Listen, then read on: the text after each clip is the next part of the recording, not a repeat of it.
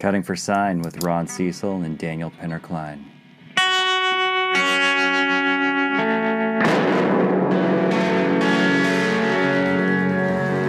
The bad white man call him the devil. The Yavapai call him Eyes Like the Sky.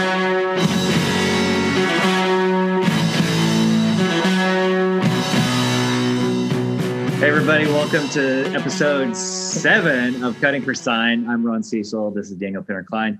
Today we have a really rad dude named David Abbott, who is a sailor. You've been like a world class. I don't even know what do you say? Black belt sailor? I don't know. You've sailed, and not only have you sailed, but you've taken your family and your kids like out of the system of normal life. And you decided to do life on a catamaran while like globetrotting, and did so also during a global pandemic. And you somehow are also like an exceedingly talented creative writer, musician, all this stuff. And I wanted to hear some of your story. Okay, well, sure. Thanks for the intro. If I'm a world-class anything, I'm a world-class buffoon. But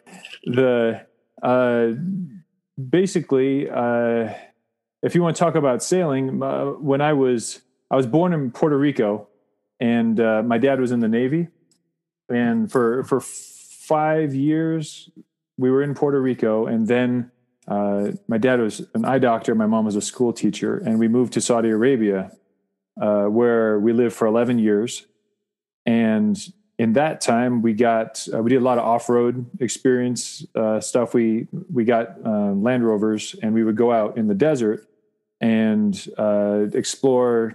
Basically, Saudi Arabia is a fantastic off-roading destination. And the Rub al Khali, the empty quarter down south, is the biggest sand desert in the world. So we'd go down there when it wasn't the summer, it's too hot. But other than that, we camped all the time in the desert and just go out and explore, look for artifacts, things like that. And then the dream was always to sail around the world. That was my dad's dream. And in 91 was the Gulf War. And we were in Riyadh, the capital. And so they started shooting Scuds into the city where we were. And Scuds are, they're not intelligent laser-guided missiles. They're just like aim in a general vicinity of, a region of a city. So every night, first they said, hey, don't worry, the Scuds can't reach you. It's no problem. And then that night was the first attack. And so the air raid sirens went off, and there were explosions in the sky and everything. And the next day they gave us all gas masks. And so we sandbagged the windows, and we stocked up on water, and turned the kitchen into a safe room. And then we were there for every night the sirens would go off, and we would go get under the kitchen table, and then they'd have the Scuds would come in, and the Patriot missiles would go up. And I don't know if you remember that, but they would shoot. I was like 9 years old during that time. Briefly recall who was shooting at who. That was Saddam Hussein shooting missiles at Riyadh, which is the capital of Saudi Arabia. We were over by the diplomatic quarter, our compound was. And so there was a big royal palace over there. And so that was kind of like they aim at the military airport, or they'd aim in our general area, But all that being said, we were there for, I guess, a couple weeks of the Scuds. And then we said, okay, this is ridiculous. And we got airlifted out to on a military jet to Madrid. And then they said, find your own way home. And we ended up in America. And we had only been coming. I grew up overseas, but we've been coming to the States in the summers, because my mom was a teacher, and so we would visit my grandparents in Nicholasville and Wilmore in Kentucky. Yeah. And so we ended up down at the Miami Boat Show, and that was where we saw I went on board the first catamaran, and that was right when cats were starting to be, it was going from, by the way, to those of your listeners who don't know, a catamaran is a vessel that has two hulls, as opposed to a monohull, which has a single hull, or a trimaran, which has three. And up until then, cats had always been kind of like on the periphery of sailing. They were home built, and as such, they suffered a reputation for being dangerous, where people would flip them, or you know they would sail them usually underloaded, so they were really light, which makes them a lot more prone to that kind of situation.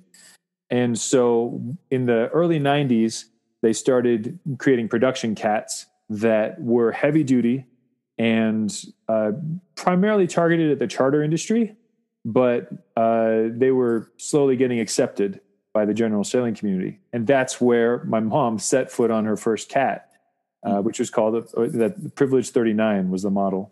And that ignited a spark where she said, I could sail around the world on this boat, because cats are much more stable. Monohulls, if you imagine you've got a sail up here and it tilts, everything inside the boat is now at 60 or whatever, probably 30 to 40 degrees, and it's uncomfortable for long periods. Whereas a catamaran tends to, you know, you get 10 degrees of tilt, and it's primarily a hobby horse motion. Mm. So it's much more comfortable for long-term distance sailing. And if you were less loaded down than us, it'd be much faster. We were definitely the slowest catamaran ever. And so what that meant in practical terms for our family was the dream to sail around the world was one step closer to happening, because mom was excited. And by the way, I forgot to mention, in Puerto Rico, my parents had a Westsail 32, which is like an old school, heavy fiberglass, heavy displacement boat that can go anywhere in the world, but sucks when you go upwind. It's terrible going upwind, but everything else is, you know, is gravy. And so she knew what the monohull life was like. She was excited about the catamaran, but it was also more expensive. So the 5-year plan in Saudi got turned into an 11-year plan, and saved up. And my school in Saudi only went up to 9th grade. And so once I graduated 9th grade, my sister went to boarding school for a year. I have an older sister, Wendy. And the four of us bought a boat, went to Florida, and then got it ready to go. And it was the catamaran, the 39-foot catamaran that we'd actually, not the same one, but the same model that we'd set foot on during the Gulf War. And my parents named her Exit Only. And Exit Only is a phrase that when you're in Saudi Arabia and you're leaving and you're coming back, the expats say, we're going exit reentry. And then when you leave for the final time, I'm going exit only. Oh, interesting. So that's how we ended up on the boat. That was in 95. Yeah. And then we sailed, once to the Bahamas, which is only about, Bimini is 48 miles from Fort Lauderdale. So it's close, but you have to cross the Gulf Stream, which is it varies in how far it is from the Florida coast and how wide it is and in how strong it is. But if you get a northerly wind going against a southerly current, it makes square waves. And so it can get really gnarly. So that's always this hurdle that everyone's trying to get over, is across the Gulf Stream. And we did that a couple times. We did a couple Bahamas runs. And then we were so late in the season in 94, 95, I don't remember. But because of hurricane season, that weather dictates how fast you go. And we were behind the 8 ball. So we just took off. And we went from Florida all the way to Panama. We stopped in Jamaica. And then we spent a week there. Then we went to Panama. Then we went through the canal, Galapagos, across the Pacific. And then we made it as far as, well, and that includes French Polynesia and Tonga and Fiji. And we made it down to New Zealand, which is where we stayed for cyclone season. And then gosh, we were there 6 weeks and we had a terrible car accident. Oh. We were driving around the island and we were going to tour the island. So we bought a Mazda Bongo Bondi minivan, which is like if you took an aspirin and you put tires on the front and like four really small tires on the back. So it's exactly the right shape to roll if you miss a turn. Oh, man. So we did that. And unfortunately, it was pretty bad. And so we got hurt. Four of us were in it, and my sister's boyfriend was in it, Philip. And the firemen came and they cut the roof back and they hauled it back. And it was Dad he'd broken ribs and punctured a lung and all kinds of bone breaks, and it was bad. And Mom had broken her orbital floor and there was blood everywhere. Anyways, the point being, we were in the hospital, for all of us, for a while. I was up front, but I was slid down in my chair and I had my feet on the dashboard when we rolled. And so it was just glass cuts everywhere, but it was just, you know. How old were you? I was 15.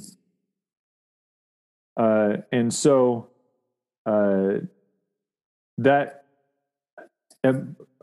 you going to edit this for the broadcast or no? Okay. I realize I've been talking nonstop this whole time. It's all okay. Okay. 'Cause all right. I just don't want to drone. But if you want to, you were talking about like some hard times in life. Yeah, that was a pretty tough time. 'Cause Dad was in the hospital for about 2.5 months. And we lived next to the hospital in it was supposed to be an overnight apartment, but we were down in New Plymouth. And so I actually would do the physio with Dad. I would go in and go to his bed, and then I would take him through his exercises, and he had to learn to walk again. And it was a really big challenge. And it was my first time I ever had survivor's guilt. Yeah. 'Cause in the back of your mind, you always think, if something goes wrong, I'm going to step up. I'm going to be a man. Yeah. And, when we rolled the van, I blacked out, and I remember waking up and I was just hanging from my seatbelt over at my dad and my knees. I mean, I was just bleeding on him, and the horn was, it was everything that you imagine. And I remember all I did was I got myself out, and I was so just shocked, crazy. I just laid down, and my sister's boyfriend, who was 10 years older than me, but he was actually like helping people out and stuff. And so I struggled with that for a long time, of just like, not living up to who I wanted to be. Mm. So Ronald actually, he just told this story the other day on another podcast. He had a similar experience.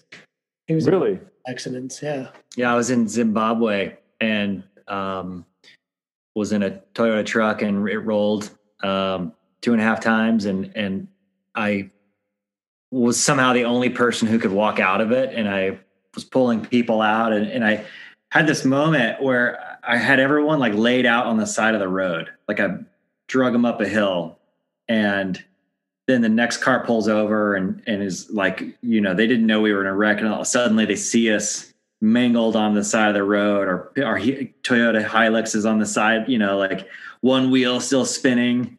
And I felt this like fear, like enter in me, where I wanted to like scream and just have all the terror and all the fear and all of it. And I remember having to physically swallow it. And, I was closer to your sister's boyfriend's age. I was 20, not 15.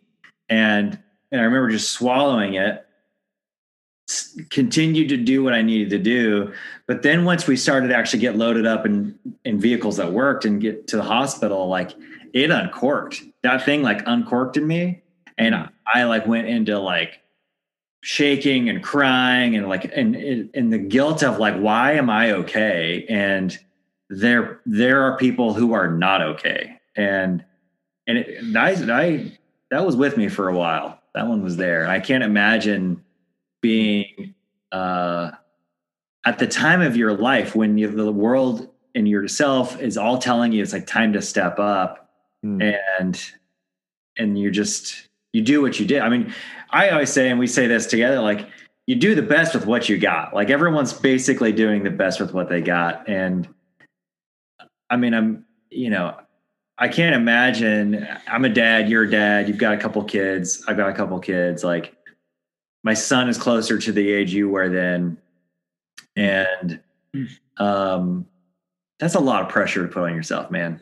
And I'm sure you've done that. You know, I'm sure you're like, as a dad now, you're like, yeah, that's, you know, but I mean, my mind is like, I can't even get around the fact that you guys were stuck in a foreign country and all of the crazy logistics that went into that. And then are now having to like, well, we're going to live here for a while. Like we're living here.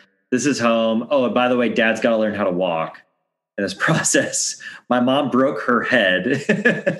Like what, like how long were you guys there? Like what was that like? Well, New Zealand is awesome. Yeah. And the people are, they do their country credit. They're just wonderful. They're basically a nation of social workers because they embraced us and, and they gave us anything we needed. We ended up, because the trick is when you're on a boat, mobility is important. Yeah. Dad couldn't bend his knees. Wow. So we ended up, we were in New Zealand for, I guess, after Dad was out of the hospital and rehabbing his legs, we were there a year and then we went, but we couldn't, well, maybe I don't know, less than a year. But then we went back to Saudi because we couldn't sail. Gotcha. So my sister went to university, and then Mom, Dad, and I went back to Riyadh and were there for a year while Dad, he could still work, but he just needed to rehab his body. Was he still in the military then, or was he basically working like in the medical field there in Riyadh? He was in the medical field. I guess I probably didn't explain that well. He was in the Navy in Puerto Rico, and then he was done and went to Saudi as at the time, the Saudis were trying to train people into being, I guess, retina surgeons and eye surgeons. And so they brought in a lot of Westerners and they started the King Khalid Eye Hospital as a way of servicing the region, but also training the next generation of Saudi physicians. And so Dad was on the ground floor for that and was involved with that. Wow. So what was that like? Did you go to an American school or an international school? I did. It was it was called SAISAR, Saudi Arabian International School. Yeah. It was, people call it the American school, but I loved it. I mean, most of my friends and classmates were from all over the world, a lot of Lebanese people, Syrians, Pakistani, Indians, Eritreans, some Scandinavians, Australians, Canadians, Americans. So it's very much a melting pot. And in Saudi, depending on where the parents work, like, for example, Australian Telecom, all the Aussies lived on that compound. Everyone on our compound was King Khalid Eye Specialist Hospital. We called it KCASH. And then the kids of the parents who worked there, that was your peer group. And so it's kind of self-selecting. And we were lucky because our compound had lots of kids. And so I grew up in a very diverse community. And like my best friend was Syrian, and there were people from Peru, from Pakistan, from Utah. I mean, all in our neighborhood, and everyone it was a great way to grow up. The only thing, if anything, I wasn't allowed to throw rocks. because all of our dads were eye doctors. And so it was one of those things that is just like, no one had better come in with an eye wound from my kid, you know? So that's funny, man. So, you know, fast forward, like, I mean, I could like deep dive in any one of these like places, but, where does like music come in? Cause you're incredible musician. Where does like the stop animation thing come in? Cause that's also super fascinating. And then of course I want to get to the latest trip that you guys took as well. Sure. Well, there's another chapter on the sailing trip, but as far as music goes, that was in New Zealand. In Saudi, I had learned drums, and drums, I started with clarinet, and I used to be very self-conscious, and I was like, lacking in confidence. Huh. And so I did clarinet because my sister did clarinet. Okay. And I did that for 2 years. And then in 7th grade, that was when, if you wanted to do percussion, you could. And I wanted to, but the band instructor said, we need bass clarinets. And so I told him, look, I'll do bass clarinet. My sister had done that. And then, but I came home, I told Mom, look, I really want to do drums. And she said, you can do it, but you have to ask your teacher, whose name was Mr. Francis. And for me, that was like the first thing in my life, the first step I ever took. As small as it sounds so small right now, but like it changed my life. The day I went in during recess, I remember I was so scared because I was afraid of being told no or rejection, you know? And I just asked him, I know I wanted to play bass clarinet, but can I just do percussion? And he looked at me, and his yes changed my life. Wow. Just that one yes. And that was, he gave me a pair of drumsticks, which I still have. My first pair of sticks from 30 years ago. And I just started learning the rudiments. He gave me drum set lessons, and it was the first thing that I was ever good at. And it was the first thing that I was ever not Wendy's brother, but I was, oh wait, you're that guy who played that rad drum solo at the orchestra concert. And so that became something I would like my identity and something I threw myself into. And then by the time we got to New Zealand, I was playing local theater because there was a really cool playhouse that was doing like Jesus Christ Superstar or Evita and things like that. And they found out I played drums. And so it was, I mean, it's local theater, but it was like, you know, they had budgets and live performance in the opera house, things like that. And the conductor, who was an Australian guy, said, you should be a music major. And so that was the first time anyone had ever like planted a seed like that. And so when it came time for college, I did that. And it was like, I mean, it's incredible how little tiny seeds get planted and like your life blooms. Yeah. And so that Mr. Francis, yes, changed my life. And then, I wish I remembered his name. I remember it looks like he's got red hair and he looked like Aslan. It might've been Aslan. I don't know. But he sent me on my music learning in college, and I was a major for 2 years. And then I switched to media because I wanted to learn how to record and do videos.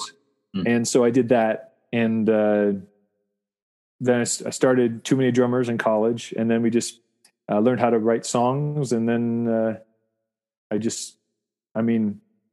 from then on, it was just gravy. Like I love making music with people and writing songs and like conceptualizing and trying to just have that brotherhood of creativity. So. Yeah, man. So you a couple of years ago, you came out with a movie, like a stop animation movie, right? Uh-huh. A short film, maybe we call it that. And how long was it? 12 and a half minutes ish. I remember as you were dropping like little snippets of it, I kept thinking like, who the hell is this guy? Like, who does this? It reminded me of the old, like stop animation from the like early 80s that they did around like the, Mark Twain stories. I don't know if it's probably some like super obscure reference, but I just remember thinking like, dude, this dude's doing this. This is like, who is this guy? Why is he doing it? And so tell me a little bit about my wife project and like all of that entailed and like what it was. And then it like you debuted it at like a movie house. It was rad. Well, thanks. That was, that all started with, I sketched a little thing on a piece of paper for some band merch, and it turned out to be a robot. And I thought, interesting. And then we made a shirt out of it. And then like a year passed, and then we're like, we're going to release an album. We need to make a music video. What are we going to do? And I've always loved, like, Peter Gabriel is one of my favorite musicians. And he did his video back in the day called Sledgehammer. Yeah, I remember it. And it was all stop motion. And it was like, it was like stop motion on peyote. I mean, it was definitely, you know, abstract. Yeah. But, I said, you know, let's try stop motion. And the guys in the band were like, okay, you know, whatever, Dave, go for it.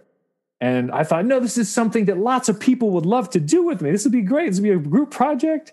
And so, do you know Chris Hall in Kentucky? Bass player. Yeah, bass. Yeah. I played bass in high school and college. So I like. Oh, right on. Things like stand out to me. Yeah. Well, Chris is a really good friend, and he's a dreamer. And Chris was the one guy I needed to just enough to, you know. He said, yeah, you should do that. And so we met a couple times of like conceptualizing ideas, and we built the model. And originally the plan was like this really elaborate set that was going to have like these aliens in lab coats that were conducting experiments about this, in this center for the researching happiness. And I was going to have, and we started building that set, and I realized quickly that I was way, way, way, way overdoing it. And so we scaled it back, and I said, all right, let's build a junkyard and make a rock show. And that was doable. So we came up with, Chris encouraged me, and then I just kept doing it. I just kept going. And in our garage, I cleared our garage out, and we built a set that was probably, 15 feet by 15 feet all the way to the ceiling. And I just started building. I was making it up, but it just seemed like step by step. Okay, well, solve that problem, and built a big junkyard, and with a crane that had a disco ball on it. And then I got lights from IKEA, and then a friend of mine had a 3D printer, so we printed bodies that you could slide an iPhone into. And I ordered like 30 tripods from China, and then I broke the tripod legs up. And I made those into limbs, and then I took keychains and I made those into shoes for like Converse sneakers. And the iPhone, I would put a green piece of paper in front of it and then backlight it, with the idea being that I'd animate the robots dancing and singing, and then I'd green screen our faces onto them later. And so by backlighting it, I was trying to eliminate shadows, because with green screen, once you start adding shadows, it's much tougher. It turned out I had to rotoscope everything anyways. So anyhow, the little project became a big project, became a huge project. The band kind of went on sabbatical, and I kept going. And, you know, before I knew it, I was 2 years into it.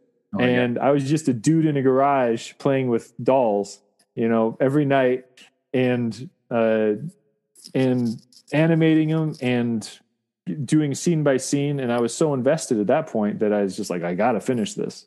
And my wife was awesome. She supported me in my madness. And by the time 3 years had passed, I could see the end in sight. So for me, one of the big challenges has always been having enough confidence to present art and to say, okay, this is the best I can do. I hope you like it. Mm. And I wanted to premiere it at a theater, like the Kentucky theater, which is downtown in Lexington. It's like this old school kind of vintage playhouse that's got fancy gold. Fascinating. And super cool. Keep talking. Yeah.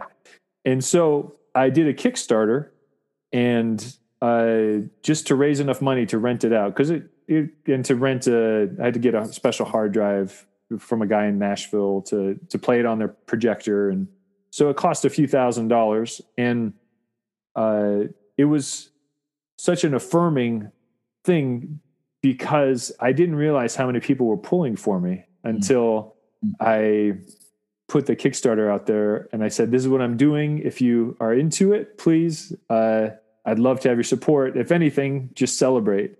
And we raised the money and rented the facility, and everything was crazy town by the end of it. I actually had I could barely pay. I couldn't pay anything what their time was worth, but I had to beg a couple of friends to help me because I had to go back and individually rotoscope to carve out all like 12,500 individual frames for all the robots to make the faces work. Oh my God. And in the meantime, our bass player had moved to Wisconsin. He quit the band. And so I had a drummer who had 4 arms, and he was still in the band. I had me singing and playing guitar, and then I had another robot, the bass player. And I was like, we're still friends, but technically he kind of quit the band. So what are you doing here? And fortunately, or unfortunately, I've had over the years, Too Many Drummers has gone through maybe 15, 20 people have played in the band and some people move for reasons and other people just, it's not for them or whatever. And we're all friends. So I called them all up and I said, send me video of you rocking out and I want to put you in this project. And so, and then I contacted friends and family and fans and said, if you dig what we're doing, just send me video. And I gave them just instructions. And so basically it meant getting their, their face framed right. And then just kind of,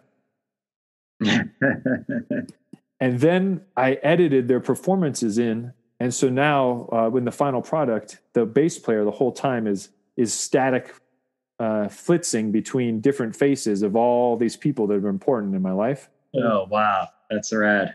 And my girls are in it, my daughters and my wife and my sister. And so it's one of those cool things that like, it'll always be there. I got a question for you. It's kind of, I don't know your story as well as even Ronald does, and kind of taking it in, and you have this childhood where you're in a couple different countries and sailing and a pretty traumatic experience. And then with the car accident, and then you get the music coming on board, and then these other skills and abilities, family. I was kind of curious if there's been an overarching kind of theme to the story of all these things. Do they equal a purpose in your life? And if that's the case, have there been some very clear points of difficulty that you've had to overcome? I know that's kind of a lot, but I think you kind of know what I mean. Sure. Overarching purpose. The older I get. That dog has a purpose, I'll tell you that much. Yeah. The older I get, like the more I'm convinced, at least for me, my life is about loving people. Mm. And so there's a lot of practical ways to do that. And the most important role I have is being a dad, being a husband, for sure, hands down. And sometimes I'm better at that than others, for sure. But beyond that, the things that I do, and like now I've been writing a novel, I've been doing a lot of writing, and the thing that ties it all together is I think we're storytellers. I think people in general are storytellers. And certainly that's the thing I aspire to, that I'd love to be able to invite people into a narrative that makes their life better. Mm. And so through all the, I mean, everyone faces challenges for sure. Like some of the stuff, like the thing with the car wreck, I mean, that was 15. There's been a lot of stuff since then. In 2006, we were in the tsunami in Thailand. That was pretty epic. The stuff in the challenge of sailing offshore is a very real life-threatening situation if you don't do it with great intention. Because all it takes is one mistake and you've got an absolute catastrophe. So, I mean, that kind of thing is always about staving off, bad experiences. So I guess what I'd say is my purpose through all the creative outlets that I have, which are music, making videos, now writing, I think the purpose is if you can bring a smile to someone else's face, if you can make them feel better about their day, I think you've accomplished a lot. Mm. So, and if one thing I've always done, I've been a teacher, like I've taught music to a couple hundred private students at this point. I've done a lot of instruction, and the rad thing, like it's such a blessing to see. I have kids, like I have one kid I remember, she came to my lesson one night on her 10th birthday, and she was wearing cowboy boots and a blue jean skirt. And she was so stoked about her boots. And she just graduated from law school last year. Wow. And so I'm not saying I was in any way responsible for that, but I am saying I see how like Mr. Francis's yes made a difference in my life, how the yeses we say, and the more we empower other people makes a difference in theirs. So if I have any ripples, that's what I hope they are. Yeah, man, that's, I love that answer. I don't know if you could answer it any better than that. Let's jump back to this last year where you and your whole family got into basically what is like the dream of many, many people. Maybe, I don't know. I think it's a dream. If it's my dream, I think everyone's got it, but, you guys like got on the sailboat on a catamaran. Was it the same catamaran you grew up on? Or you get your parents got when you were young? Yeah, I'll give you the real brief catch up. Yeah. So we went back to the boat when I was in college. Went back to the boat, sailed from New Zealand to New Caledonia. My wife joined us there at the time. Did the boat stay in New Zealand like that whole time? Yes. Well, we went back to the boat, sailed to Fiji for one season, came back to the boat to New Zealand. Then I went to university in America, in Asbury, in Wilmore. Okay, yeah. And then I was in the States living in America for the first time. And at one point, I helped deliver the boat from New Zealand to New Caledonia to Australia in 2001, I think. And my wife now, Sarah, sailed with us in New Caledonia, and that was her only experience on the water on a sailboat. But she had a great time, and but she didn't do ocean crossing. After I graduated from college in 2002, I moved to Florida, and she and I were still dating, and I called my folks up, and I'd had this bugaboo in my head. I really wanted to finish the circumnavigation. You know, we'd made it from America to Australia. And so Dad told me, you know, he thought about it, talked to Mom. And they said, look, if you save $10,000 cash and don't sell your car, we'll consider it. Mm. And they were in Australia at the time, living on the boat. And so it took me a year and a half of only eating cereal. I worked 3 jobs and I saved the money. And I invited Sarah to come with me, and we were engaged. And so Sarah joined us, and we sailed from Australia back to the United States. And that was from 2004 to 2006. And that was... Yeah. Sorry? When you left Australia, did you go to the Pacific, or did you like keep going around the Oh, we went up to Indonesia, to Malaysia, to Thailand, which is where the tsunami happened on Boxing Day. Yeah.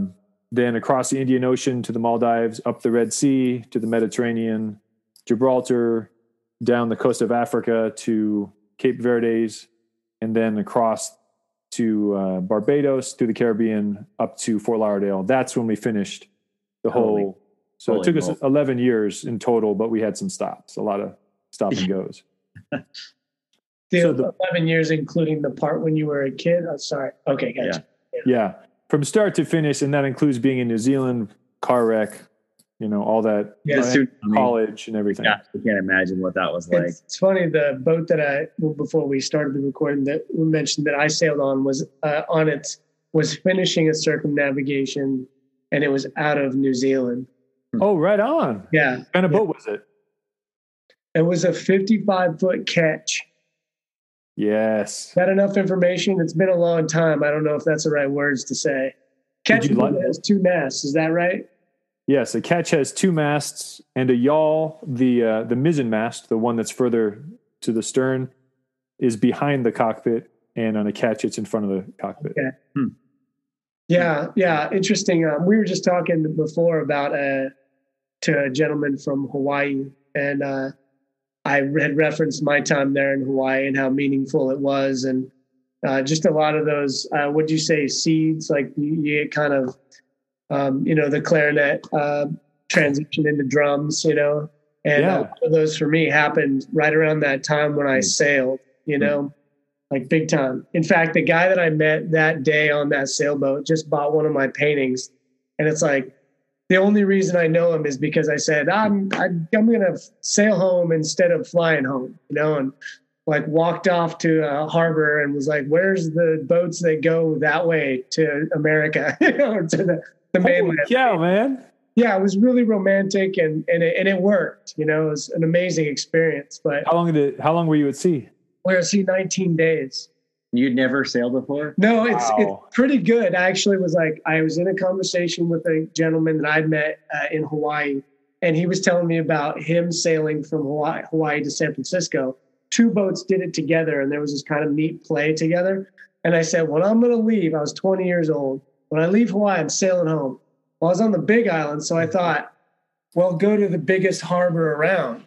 So I flew, when I was ready to leave, I flew to Oahu. And I spent the first night I spent indoors in 6 months because I was just sleeping on the beach, taking a break from college and going on an adventure.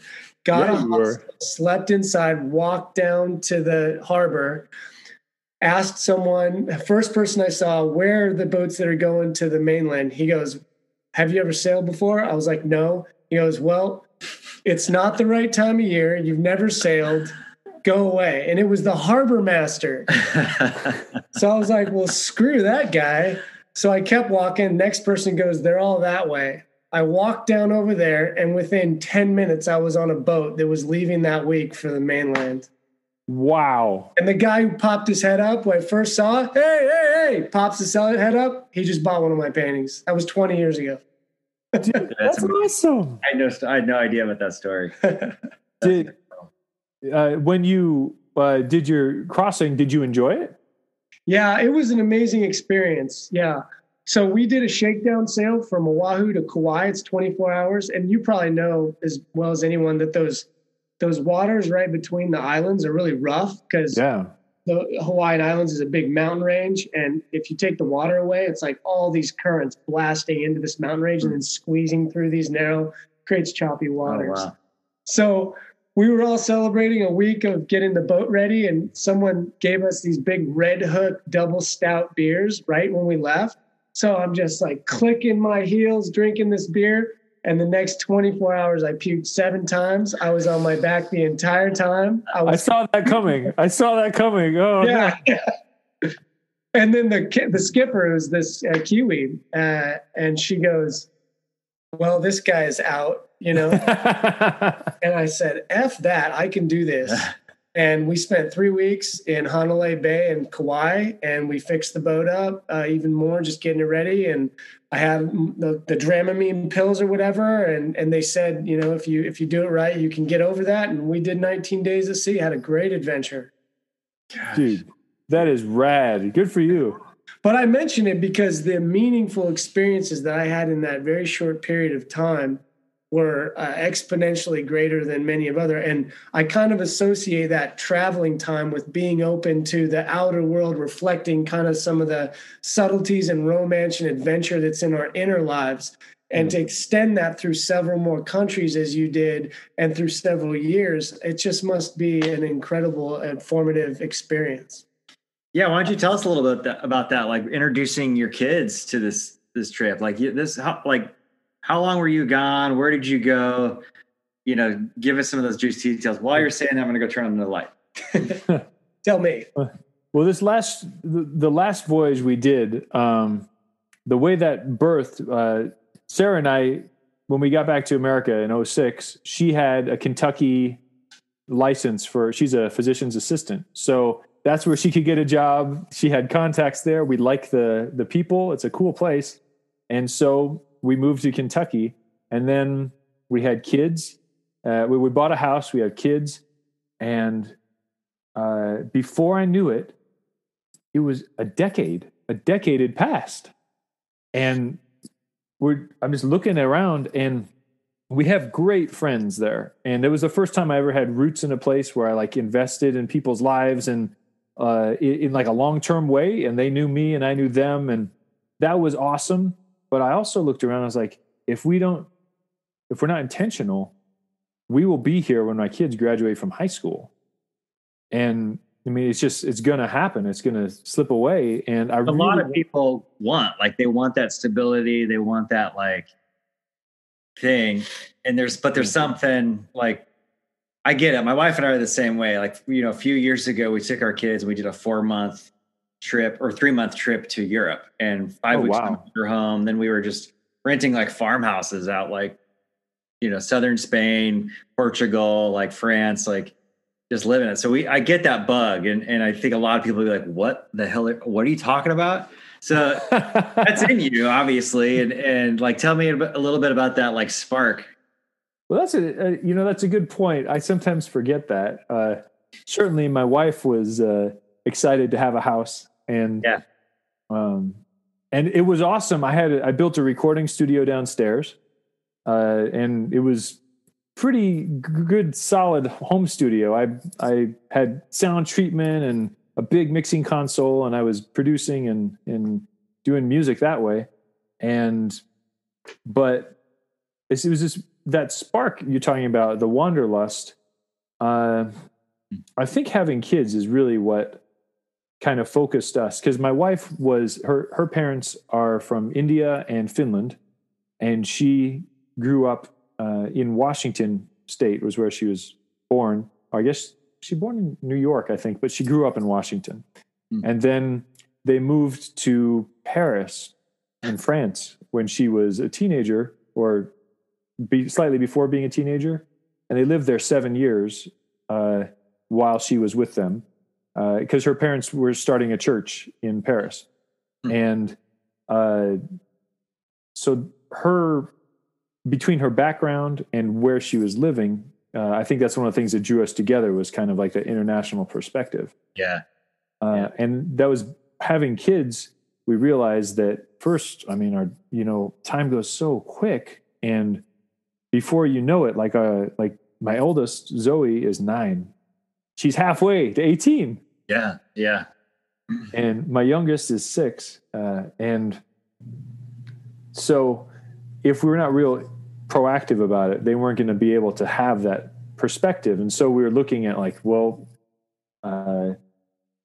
we could look at working overseas. We could, we both want to live overseas just because we love... Like I love being in places where I don't speak the language. I think that is super cool.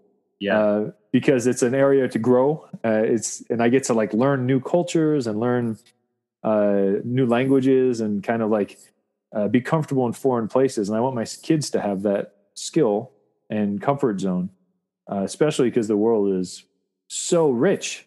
It's so there's so many ways to go through life. And like, well, the favorite thing we did, and I'm jumping ahead a little bit, but in the past year, my favorite thing we did was when we went to the San Blas Islands in Panama,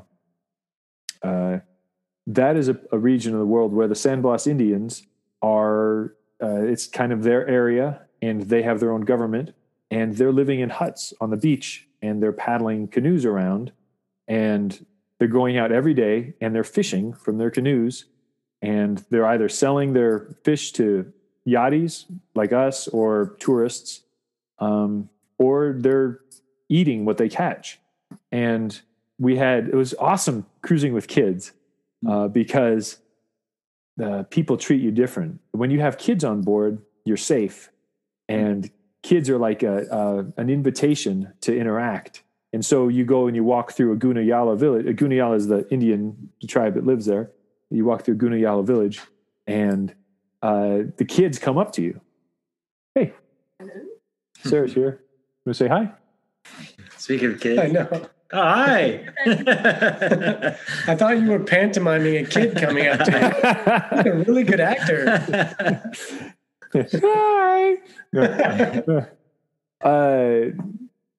But by having my kids see people who are living basically in a totally different world, and in the other part of Panama, over towards Guatemala, there's a place called Bocas del Toro, and we went out one day and saw these kids who are my children's age that are wearing school uniforms, and they're paddling a canoe like 4 miles across open water to go to school in the morning. And for the chance for that perspective to understand that the world is so diverse and so rich, and that there's so many ways to live, that's what made us want to live international. And that's what makes us want to give our kids and keep our perspective open like that. Yes. Have you brought, well, I asked this because a friend of mine recently asked if I would ever want to live abroad for an extended period of time. I've lived in Australia, and I've lived in Hawaii, and I lived in Alaska and a couple other places across the United States. And like you, I was born south of the border. I was born in Mexico. But I have yet as I've sort of woken up in life, to live abroad in a place of my choosing. And the call to do that is growing, primarily because I feel like if I get taken out of an environment, and now who I am now placed in another environment, immersed, that I might change or grow up in some ways that I can't even see or fathom here. With your experience, do you have some of those ways you've brought some of that back with you into your life now? You know, one of my big questions of going sailing as I'm 41 now, as a 40-year-old man, is how will the places I remember from being 15 be different when I'm 40? Yeah. Oh yeah, not just in reality, but also in the stories I've told myself. Of the, you know, like, oh, I remember when that happened. Remember you fell off that dock there and you got chased by a crocodile, you know, and I've told that story. I'm making this up, but I told the story 500 times, and the crocodile's now the size of a battleship. And I'm, you know, so what I'm finding about growing older is that I'm appreciating my experiences a lot more. So as far as I forgot your question. It sounds like you're in a similar place that I am. You'd maybe like to do that again with who you are now. That's kind of is that what you're saying a little bit? Yeah. Well, that was the plan for the last 4 years, I'll answer your question by finishing the story. Is it Ronald, or I always thought it was Ron. Is it Ronald? It's not either. It's whatever. He calls me Ronald, and am I one of the few? One of the few. Oh wow! But it's fine. I didn't know that. Yeah, it's totally okay. Well, all right. Well, as Ron was asking about the last trip, right after I was finishing that stop motion video, I was Sarah and I had been looking at buying our own boat and selling our house, buying our own boat. And, you know, just looking at old 1970s, thick fiberglass boats that need some work, but no, that'll do the trick. I'm laughing because I have been up late at night scrolling through sailboat classifieds. Really? Uh-huh. Like, yeah. It was like, I'm industrious. I know how to work tools. Like, well, man. I'm going to do this. And my wife's like, okay, maybe. What are you doing? and then we went on that trip to Europe. And I remember the motorhome. You know, we rented a motorhome in Europe. And the times I would be like up at night thinking about the noise that was coming from like the, you know, the propane tank that like generates the cold for the refrigerator and provides the heat. And I'm like, did I turn the knob on that tight enough? Is it like gonna leak?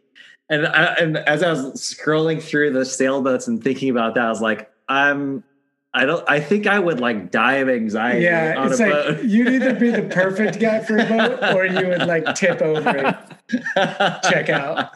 That's the worst part is when you're on a boat. If you have a problem, you know, like there's little problems, and then there's sink the boat problems, and so you know that's the that's always the firm grasp on what is what.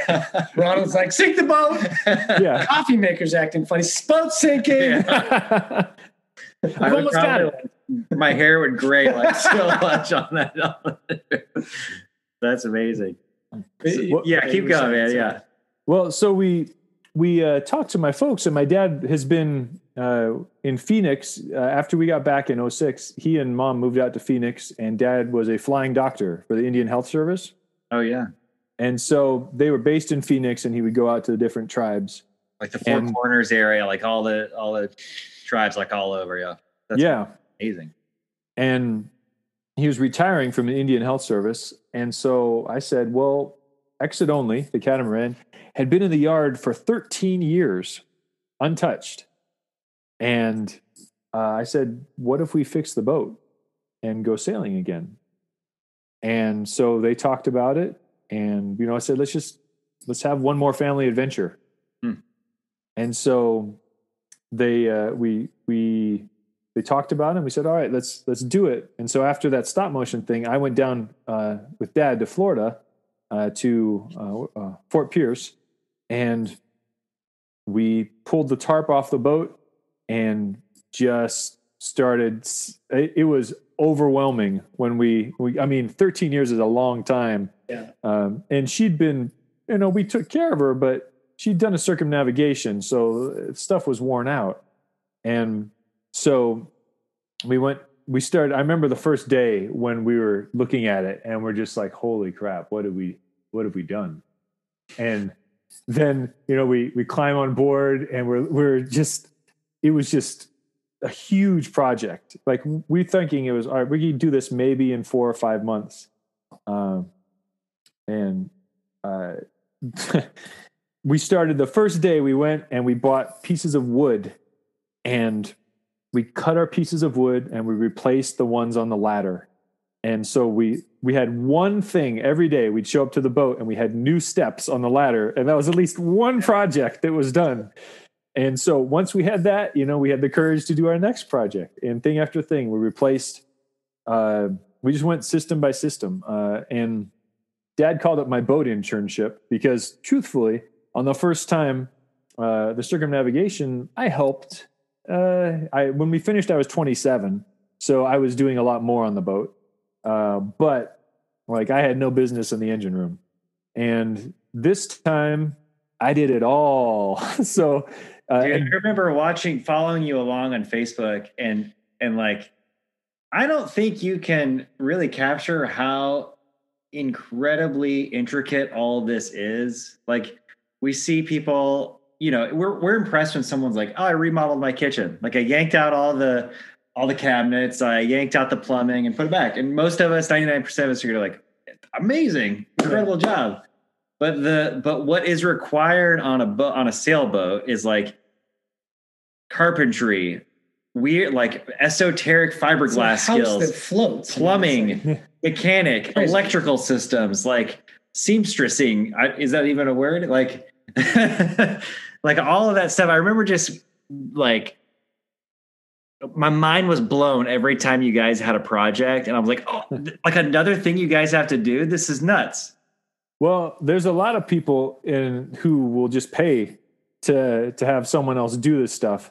But A, we couldn't afford it because in the marine industry, I kid you not, mediocre work is $100 an hour to have someone show up and do something that you're going to have to redo. So we did as much as we could by ourselves. And we had a lot of stuff that we did hire some professionals for some stuff, and we ended up fixing a lot of their mistakes. But the biggest project we did was, like you said, seamstressing. I learned how to sew. So we had a sewing machine, and it took us 5 weeks, but we redid all of the upholstery on the walls in the boat. And so that was by far the nastiest, biggest, most terrible project. But I'm sure that if we paid someone, that would have been 20 grand to have them do it. Wow. So it ended up taking us, 8 months. And by then we'd kind of missed the weather window for hurricane season. So, but we went back to Kentucky to get our stuff sorted. We rented our house out. And my dad came back here to Phoenix and he'd been feeling bad. And it turns out his gallbladder was on the fritz. And so he ended up having to get emergency gallbladder surgery, all kinds of that stuff, it piles up. And so then the sailing trip was off, at least for that season, because he had to heal. So we stayed in our house for another few months. And then mom and dad did their thing. Dad healed. And then we said, all right, we're going to go back and we're going to try it again.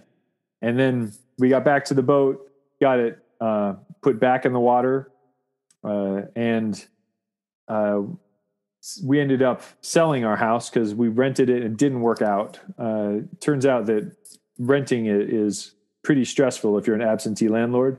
So yeah. That's the truth. I had a house in Kentucky for a couple of years that we were renting long distance from Portland, and when finally we're like, let's sell this thing. Like, I'm done. It was super stressful. Did you end up making money on it? No. Like $10,000 after 3 years. Yeah. And it's like, all it takes is one person to have one bad mistake and you've wiped all it is. So it's just like, forget it. Yeah, so we sold the house, which that turned out to be a huge blessing, just relieving stress. But we got the boat on the water. We were ready to go. And it was late one night. We're at this concrete dock in the Fort Pierce City Marina. We were like 3 days from leaving. And Dad took the garbage bag and was going to go dump it in the garbage. And he went and stepped off the boat. And I was like, where'd Dad go? Weird. And I was just doing my thing. And then I went out in the cockpit a few minutes later and I hear him calling me, and I look over and he's laying on the dock, and he had fallen onto the concrete dock and broken his hip. And so he was just laying there, and, he's a doctor. So he could tell that, all right, we need to get a golf cart, and we need to, this is a broken. So I got Sarah, who's a PA, and we took him to the emergency room. And all that being said, he ended up, the doctor said, look, we just need to let this heal. We're not going to cut him and put stuff inside. Yeah. So he ended up going to basically a nursing home. And he was there for a couple months and, doing his rehab and just letting, rehabilitating the muscles and letting the bones knit. And then we moved him to a hotel. And so it was. This is the same dad who had also been rehabbing while you were all ready to sail the last time, right? Yes. This was his other leg. Yeah. Oh, yeah, good. Thankfully, he only has two. Was he at every point going like, maybe I shouldn't get on a boat. Yeah, like maybe I shouldn't go sailing. There was definitely, I won't lie, one of Sarah's coworkers who was helping us out, he was like, maybe this is a sign. I was like, it's not a sign. I think that sometimes the sign is the resistance. Oh yeah. You know, the sign is no, it's not. Like, I mean, on our little trip, which does not compare, you know, in the motorhome for 5 weeks, like everything that could have gone wrong went wrong, including me driving under a bridge too low. And for a moment, really? Yeah. Like I remember I dropped my wife off in Paris. She's going to go to like a women's business conference. And my kids, who's 9 and 4 at the time, and they're back, they have their headphones on, they're jamming out to the music. And I'm about to drive to the birthplace of a specific kind of climbing called bouldering. And it's southeast of the city of Paris. And I'm like happy as a clam. I've got my music on and I'm like, just like looking at the Eiffel Tower off in the distance. And it's the morning rush hour. And I'm just following Google Maps, right? And I'm cruising down this like ring highway around the city, and I see this bridge coming. And like at a certain moment, I'm like, you're eyeballing it's a little too low. And like the next thing I know is like, like it sounds like the top's about to rip off, and my mind is going, I've just killed my kids, and I did that because I'm an idiot. Like I'm a total incomplete nincompoop poop. And like, you know, in a second I realized like, okay, the top's still on. And I look in the rearview mirrors and it's like full of cars. And so I just decide to push on through. And I can assessment of the damage. I can see the end of the tunnel. You definitely shouldn't be sailing a boat. And I'm like, maybe the tunnel was like a block long, you know, like it wasn't like it's a tunnel. Oh, it wasn't like it wasn't the whole time. It was just the entrance to the tunnel. Oh yeah, no, longest minute of your life. And I get out and I like I'm screaming at the top of my lungs. I look up and the roof's still on, but the sunroof at the beginning was cracked, and I could see some sunlight in the back, and I could see from the back like a quarter panel is like flopping in the wind. And my kids, like, I'm not even kidding. My kids like pull a headphone off. They're like, "What was that?" and I'm so adrenalized. I'm like, you know, screaming at my kids for no reason. Like, no, and we pull over, and my son goes, "Dad, what can I do?" And I go, "Can you make me some food?" And he makes me like a pickle and mustard sandwich, like the only thing we had in there. And I'm like pacing around there and like letting my adrenaline come down. I fixed the thing with duct tape. I mean, all in all, like everything was fine. I literally bought some duct tape and like duct taped this whole thing back together, which was okay, you know, but all kinds of silly things like that continued to happen. And the whole time we were going like, what are we doing? Like, why are we spending all this money? Like, we could be in a hotel right now. We could be in a nice hotel for the price that we've paid for this. Mm-hmm. And now 4 years later, we're like, man, I can't wait to rent a motorhome again. I want to go back. I want to do it again. I want more adventure than less. Like all of that resistance, all of those things that seemingly were wrong, like were actually the magic for us. But like, obviously none of us got hurt. Like if it was injury, like your dad, you know, having some major problems. Like, was there a point for you guys where like, no, we're going to not do this? Or were you like, no, like further up, further in? No, we never, you know, we were really committed by that point. Yeah. The main question was, can we do it? Huh. Just in terms of, was dad's leg going to heal enough that it would be safe? Because if we got offshore, I mean, once you're 500 miles offshore, if you break your leg, then you could die. Just in terms of like, I don't know the medical reasons for that, but I was assured that that was possible. So like infection and like not having access to medicine and all the things that hospitals and doctors have. That's crazy. Yeah. And so that was our big question is if it heals, okay, which it did, is it safe for him to like, because when you're sailing, you know, the boat's moving all the time and things are happening and you don't always know when you're going to get hit by stuff. And you're always, I mean, I'm lifting 90-pound outboards around and we've got a 70-pound anchor with 200 feet of chain. And there's like heavy forces at play. And all it takes is to like turn your back one way, the wrong way. And you've got a huge issue. Yeah. As you were describing those weights, I was like, man, I've had my back go out a few times, and I mean, you're done. Like you're not doing anything for a while. Yeah. And if you're like, you know, in Panama, that's not a problem. But if you're between Marquesas and Galapagos, now you've got issues. Oh, so, yeah. So for us, it was never a question of, should we stop? It was more like, is it safe to go on? Yeah. And so for us, Dad healed and we gave him the time he needed and the doctors were cool with it. And like the leg guy, they x-rayed it and did all that. And they said he was healed. So we went across, and fortunately this time we weren't too late in the season. We were right on time. So we went to the Bahamas, hung out there for a couple months. Then we originally wanted to stop a bunch of places, but the weather being what it was, we went through the Windward Passage between Haiti and Cuba, and just kept going south. We would like to have hit Jamaica, but the trade winds were reinforced that year. So it was like all we could do. It's funny, you know, we're heading south and the wind is blowing us this way. And Nicaragua's over here. I'm trying to do it backwards so that my camera shows the right directions.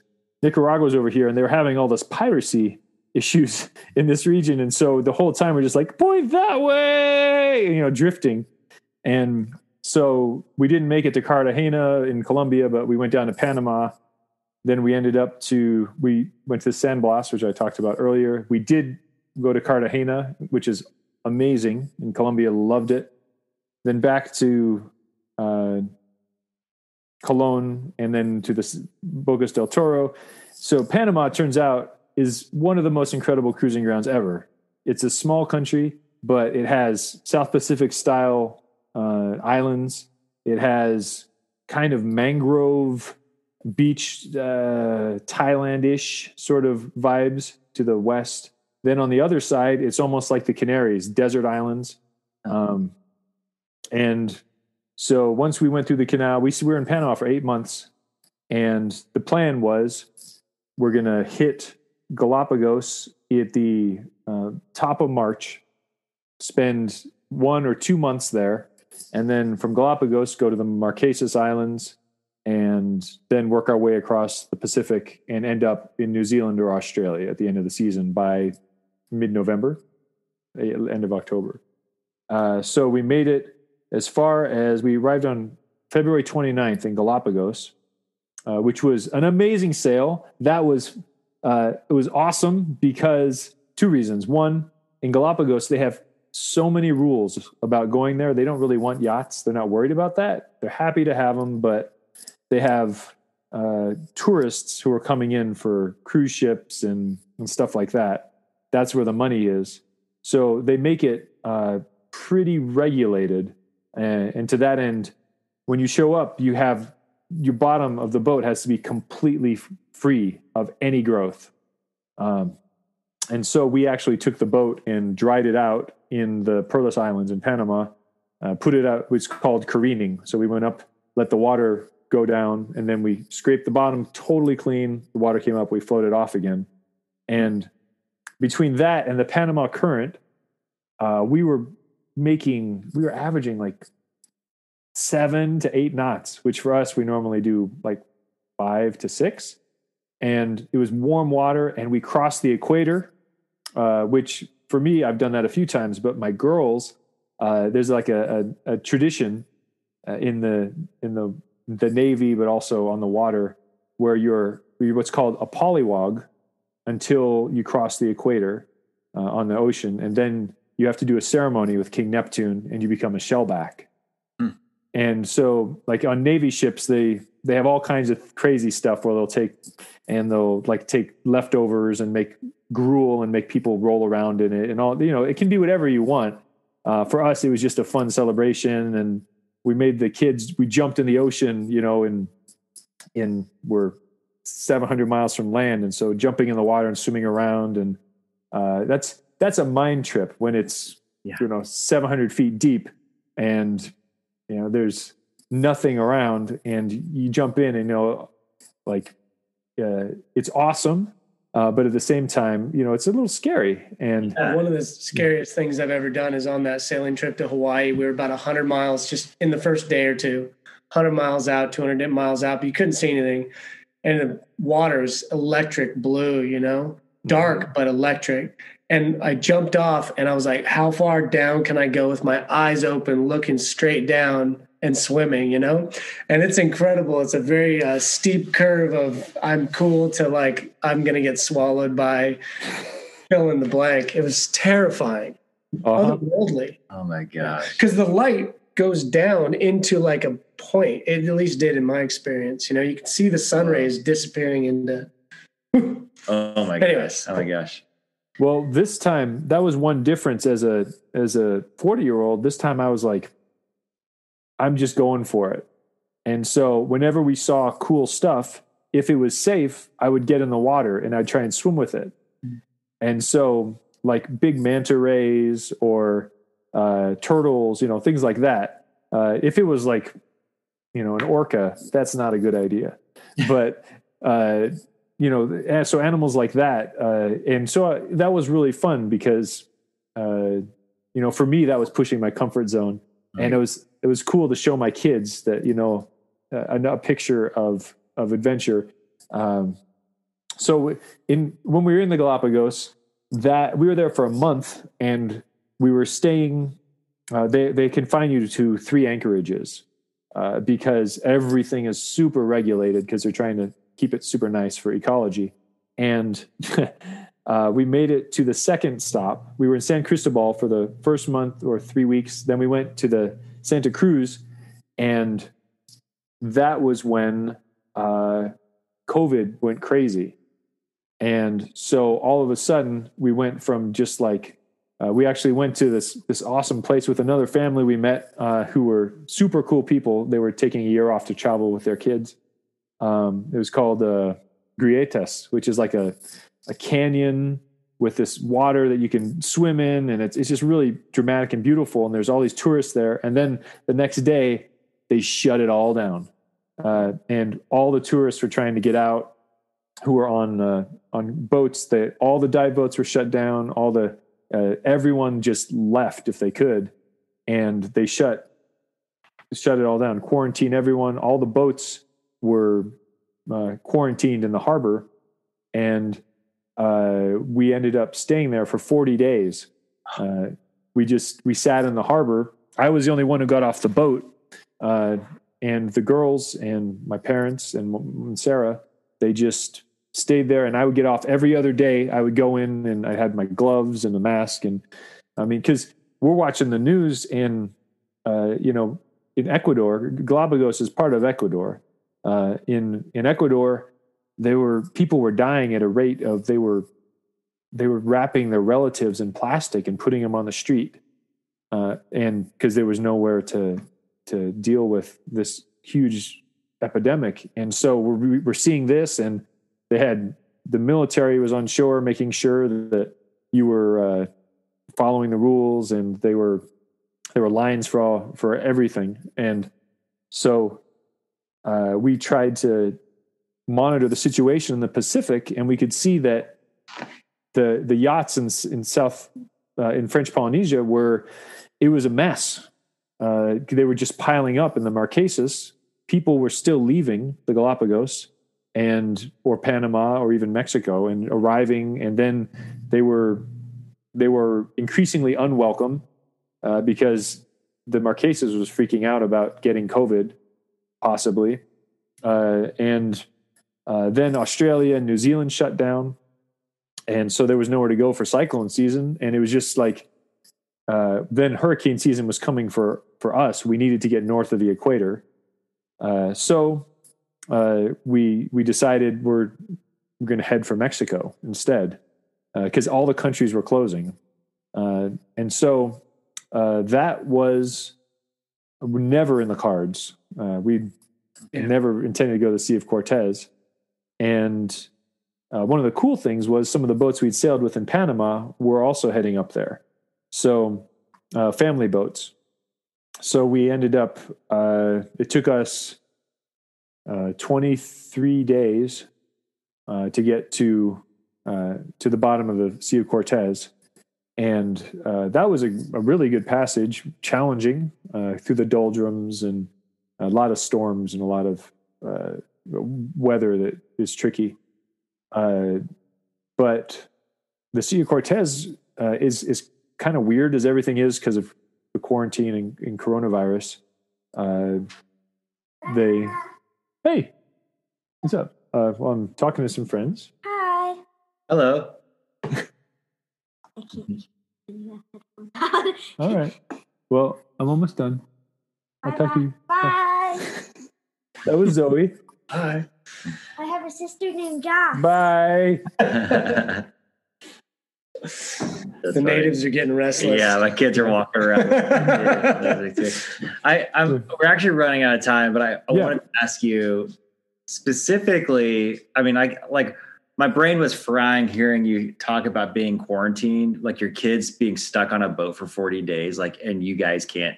I mean, that's its own insane tall tale. Sure. Well, between that and sailing up to, they didn't get off the boat for about 75 days in the end. Oh my gosh. Like that's like a jail term, man. That's amazing. That is exactly. It sounds like it. I'll be honest. I thought they were I'd never expected them to handle as well as they did. They were awesome. And in Galapagos, we had these freaking baby sharks that kept swimming around the boat. Yeah. So, it was a little frustrating because, that was one thing was we were like, all right, well, at least we can swim around the boat. Yeah. And so we do that. And then the sharks kept showing up until eventually we're just like, you know what? Screw it. If we get eaten, we get eaten. And so we're like, all right, we're just going to swim. Yeah. And so that was our saving grace was you could always at least, get in the water. Whoa. So here's my last question for you. And I want you to address a particular person. I'm going to name him real quick. His name is John Montgomery. He'll know who he is when he listens to this. But he's been on the fence about taking his family on an adventure. And I think everyone's scale of adventure is different. And whether that's like just doing a road trip or sailing around the world, like it doesn't really matter. It just depends on your comfort level and like kind of the feel. And he's like right on the cusp of like stepping off into this unknown with his family. He's a good dad. He's our age. He's married, and they're just feeling the call to adventure. Mm-hmm. And so I want you to address like for every dad, every person who like wants to live overseas or just step into that, like that thing that they know, they just kind of need to like, man, I don't know what that is, but there's just this like pull on my heart to cross to the invisible threshold. So like, what would you say to John or anyone else who's like knows that they just need to step over that line? I'd say that the greatest gift we can give our kids is the opportunity to expand their horizons. So just from a dad's perspective, the last year and a half, I've seen my kids grow more than they did. I mean, obviously they're getting older and that happens, but for all the challenges we face, and we still do, I mean, doing adventure is the definition of adventure, like you said, is different for everyone. But I think the universal constant is adventure is one step outside of your comfort zone. Yeah. And so, there's some risk involved. Like it wouldn't be a fun adventure unless there was like we might get eaten by sharks. All the best memories have an element of stepping outside your comfort zone. Yeah. And so, you know, as a dad, I think modeling, doing that, and you can do it responsibly. I mean, you could do it stupidly too. Like if I went, I mean, no judgment on people, but if I was like, let's go base jumping out of airplanes, you know, that's a different thing than saying, let's go and take the time to make a boat seaworthy and then have a family adventure. Yeah. And so my advice to John Montgomery is there's never going to be a better investment that you can make in your family than doing a family adventure. That's awesome. Dude, thank you so much, Mr. Abbott. David, this is awesome. I know that like I've got a lot more questions and I'm sure you've got a lot more stories, but maybe we'll return to that someday. But thank you so much for your time. Is there anything you want to plug or mention or point to, social media accounts, anything coming on the horizon for you? Well, the big thing I'm working on, I'm writing my first novel. And just like, you know, I've done a lot of traveling and adventure. I'm obsessed with maps. Mm-hmm. And so I started writing a novel about the book I wanted to read when I was 15, about the world's worst explorer goes missing and his grandchildren have to find him.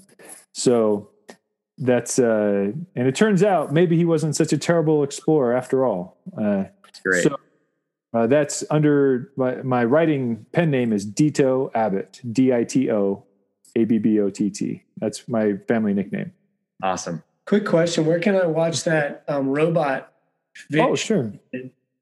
It's, if you look on YouTube under Fast Asleep, Too Many Drummers, Fast Asleep. Right. And it's up there, hopefully delighting people every day. Oh, sounds good. Dude. Thank you. And thanks, David. Appreciate you, dude. Have a good one. My pleasure. Thanks, guys. Yeah, you bet. Take care.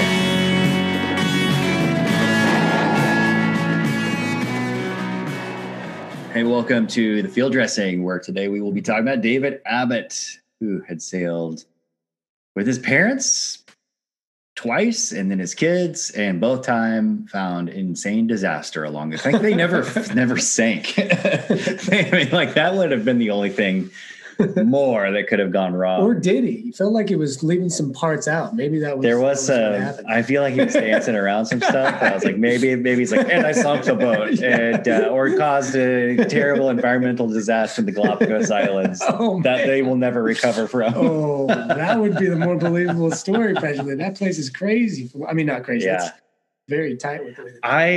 Part of the reason I'm so fascinated with sailing was in my late teens, early 20s, I read a book called Dove, which was... Yeah. Have you read that book? When I sailed. Are you serious? Yeah. Let me tell you a story. Please do. Okay. So the way I found out about that book was that I knew this young lady in Southern California whose mom knew the main character from Dove. Oh, wow. And here's how she knew her. So him, thank you. Do you remember his name? Was it Graham? It's on the tip of my tongue, but I do not. If it comes back around, we'll mention it. So this book was written in the 60s. It was about, at the time, the youngest person to circumnavigate the whole globe solo. Yeah. And it's I don't want to give details away, but essentially this guy wanted to be a sailor. His parents were like, hell no. Mm-hmm. And he's just like, I'm doing it anyway. And they... you know, because of the folly he was putting himself in, decided to support him. Yeah. Along the way, National Geographic picks up the story and he takes off out of Long Beach, makes it by hook and crook to Hawaii. And they're like, okay, right. Okay, you shaky, can do it. Wasn't it. Yeah. So he basically at 15 or 16 years old goes from port to port, sailing a leg, then works in the docks to earn money to buy canned food, mend his sail, like all this stuff. That's right. And this is years long. It takes him 5 years to go around the whole world. At some point, you know, I think it's twice he capsized, twice the mast broke. One time he has the coming to Jesus moment where he goes, God, if you make it out, you know, if I make it out of this, like I'll change my life. And he did change his life. Like he moved to freaking Montana with afterwards. The girl. Yeah. He met a girl. So the girl's name is Patty. And Patty, he met this girl. They fell in love. she, I mean, this is also totally extraordinary. In the 60s, her parents were going to send her to college, and she talked her parents into giving her the money that they were going to spend on college. And she goes, I'm going to travel around the world by myself. And they're like, you're nuts. She's like, that's what I'm going to do. And the girl self-educated by traveling alone at 21 years old or something like that, around the world. And she meets the young man. They fall in love, and they spend time in tropical islands. And like, I mean, it's very like very romantic. I remember reading, I was like, romantic. These two are in love. Yeah. And, but she never sails with him as he's heading around the globe to keep it, keep it official. And at one point, like, she freaking like rides across Africa, like on a motorcycle to like meet him on the other side, like crazy stuff. Well, I met her at a wedding. No way. Yeah, dude. I met her at a wedding to meet her. And I was starstruck. Of like course. I'm getting goosebumps now, 20 years later, thinking about her. And I didn't ask her anything about it. I didn't like. You knew it was her though. I knew it was her. And you'd already read the book. I read the book because I knew the family whose wedding I was at. I knew her. Oh, you prepped for it. And you didn't talk to her about it? Dude, I was like, I mean, I like lost my speech. I'm like around her. I'm like, like, wow. I didn't know how to talk. Because you just read the book. That's pretty interesting. Yeah. So that turned me on to sailing, the idea of sailing and wanting to learn how to do it. Of course, like, I don't think I'll do it. If I do it, I'm going to hire a captain who has a boat and they'll take us somewhere. And maybe he'll let me like steer or like pull something that lifts the sail. I don't know. I wish you would have mentioned that. In the conversation, I wonder if he's read that book. Yeah, I'm sure. You think so? It was on my brain when I was thinking about it. I should next time, David Abbott, let me know. Yeah, seriously. Yeah, because we didn't have. I feel like time was running out, but I wanted to hear more stories about some of the, I guess, the stuff that goes wrong and the kind of magic that happens when you're isolated. You're 1,000 miles from nowhere, you know. Which I had the fortune to experience that, you know, between Hawaii and Victoria, Canada, about halfway is somewhere around 1,000 miles from nowhere. It's one of the most remote places. So when you are 1,000 miles from nowhere, do you see other boats? Are you like in a shipping lane? You know what you see? You see a lot of shipping stuff. Huh. They appear really fast over the horizon, almost ominously. Yeah. And then they're gone. Whoa. Yeah, it's kind of weird. I did remember that. You see a lot of that. Yeah. But they're so far off, you know, you don't come close. Because you sail out of the shipping lane so you don't get smashed by a big thing. I didn't have that on my radar, but I imagine there's something like that. But, you know, you're always making choices on which way to tack so you can take advantage of the wind. And we were sailing against, I don't know if it was, we weren't sailing against the wind, but I remember them telling that the time of year that we were sailing was not the time of year people usually go east on that passage. Huh. But I do remember it just being all kinds of funky stuff happens. Like you're on a house that floats, you know, and you're using the wind. And like we always had two fishing lines out the back at all times. To eat. Well, just we had food, but like, why not? Gotcha. And we would catch, it started as mahi-mahi and it turned into tuna and skipperjack. And, you know, as we got into more colder waters. Yeah. But, like, we caught a freaking albatross one day. Yeah, there's a bird. Massive bird. Bird dived on our thing and got tangled up in the line, and we reeled his ass in. And I had a picture of my friend, like, holding up this bird. And the bird's wing is, like, over here. Did it survive? Or did it? Dude, it was like you pull the right string finally, and the whole bird just goes, whoop, and then just the most graceful thing in the world takes off. Fuck you guys! It's like you were just tied in a knot, and now you are making me want to cry. You're so beautiful. Stuff like that happens. I was like, I would have liked to hear. I would have liked to have heard some of that magic stuff. David was like so understated about the major adventure he was on. I know. Like we flipped our car. Dad was in traction for 12 weeks. But that story, it's interesting that like what stuck out to him wasn't the magic of being with his dad and helping him out. Although he did hint at like that was a hard time in his life, but he talked about how that was when it changed his life around music, and he went from clarinet to drums, and that guy, the Australian guy in New Zealand, was the guy who was like sparked something in him and changed his life. Here's what I like real thoughts about that conversation here in just a little bit of his life. And, you know, David, if you're listening to this, this like comes from the heart, you know, and I also qualify like that because I might be off, you know, but my impression is that he's a really good example of someone who seems to not be maybe wired to automatically do the really challenging thing. But he does it anyway. Like he finds his way to that life-changing choice and then does it. He said it with music. Yeah. You know, and then I don't know, he maybe has a different relationship with sailing, but you know what? I really appreciate it. I think that another way to look at that is that's probably true. And another one is for most of us, if we face that very challenging thing, we're like, I'm going to tell everybody I'm doing this. And it's like, you can't help, but like it just comes out of your body. Like, you know, the joke, like, how do you know who does CrossFit? Like they'll tell you. And I think that tends to be how it is with hard things. We vomited up. I know I do. I'm sorry. Well, you did a hard thing. You're like, I deserve a little credit. And that guy, not saying that's right. Right. But, and that guy, and I don't know if it's his parents or his personality or both of those things, but we were having to kind of like pull out, like, tell us more about the hard things. I mean, he glossed over, like, my kids were on a boat. They did not get off a boat for 75 days. And I mean, that's like, dude, we could have talked the whole time about that. That is insane. That's crazy. And then to see the little girl come on, she's like a happy little kid, you know, that the parenting that was involved with that, like the grandparenting, like the whole family, familial dynamics is like next level of how did they survive that? I mean, that's crazy. I read a New York Times article about families who live on sailboats full time. And essentially they just live on the high seas. And one of the things I learned was that you have to have almost nothing in terms of ownership. Like everything that's on the boat is there to keep the boat afloat and to keep working. And your personal items are super small. Like you have like one or two shirts, a few pairs of underwear, and you keep it because anything more, and it's a waste of space, waste of energy. And it talked about these kids who at first didn't want to go.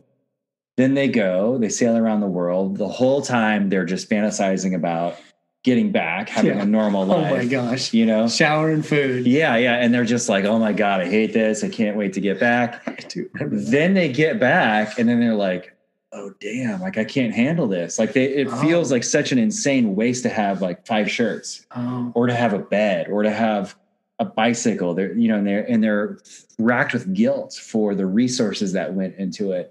And knowing it's excess. It's just excess. Like no one needs this amount of stuff. And they've learned how to live with like very little stuff. And I wonder what that was like for them and their kids. Yeah. You know, they experienced that you know. You've traveled enough. Have you gotten, like, I know I've been to Southeast Asia, I've been to the Middle East, I've been Europe, Mexico, elsewhere. And anytime I'm in an area that is poor, and I get back and I'm like, or even, you know, I lived in England for 2 years and I came back and I'm like, God, why are our cars giant here? Why do we need giant cars all the time to move a person around? Why do I need a 7,000 pound vehicle to move me from one point to another? This is bizarre. It's a bizarre experience. Probably the greatest these days where there's so much momentum in how we live our lives. Yeah. But also that momentum, the way we live our lives also changes a lot. Going other places, maybe particular other places in general, obviously, but even maybe places that have been around a little longer and have maybe more of their infrastructure doesn't have so much of that change. Right. I think that's probably about as valuable as it gets. It can kind of wake us up to what we really need because it's not our fault if we've grown up on that are that big. Right. That's exactly right. But anyways. Well, I'm looking forward to more adventure stories from folks who we hear from in the future. And David's like, like Andy, understated about their accomplishments. Yeah. Way understated, like super humble about their experiences. Yeah. I would probably want to hear from his dad at some point. I mean, eye surgeon, you know, teaching guys in the Middle East who are now like healing people, who are probably teaching people now. Like, I liked when we, one of us asked him, like, oh, I think it was you. You asked him if, when his dad got, quick question. Yeah. Is mortally wounded, does that mean you died? Yes. Okay. So what's close to that? Just severely wounded? I don't know. Anyways, wounded. Really wounded, like for the second time in a row. And at the time that delayed, like the two biggest injuries that guy's had in his life, I'm assuming they're about as big as it gets. They came right before he and his son are like about to go sailing, and you go, were you seeing this as a sign not to go? And it was almost like he didn't even understand what you were asking. It was like so much of a hard no. I was like, right on. I know. That's strong. I really like that. That's good. Anyways, yes. All right. Thanks, guys. Tune in next time. We will be interviewing a guy named Oscar Marino, who was a young guy, very, I don't know, I wouldn't say decorated, but he was like in the music industry in the early 90s with some top names, and has an insane story that surprised me a lot.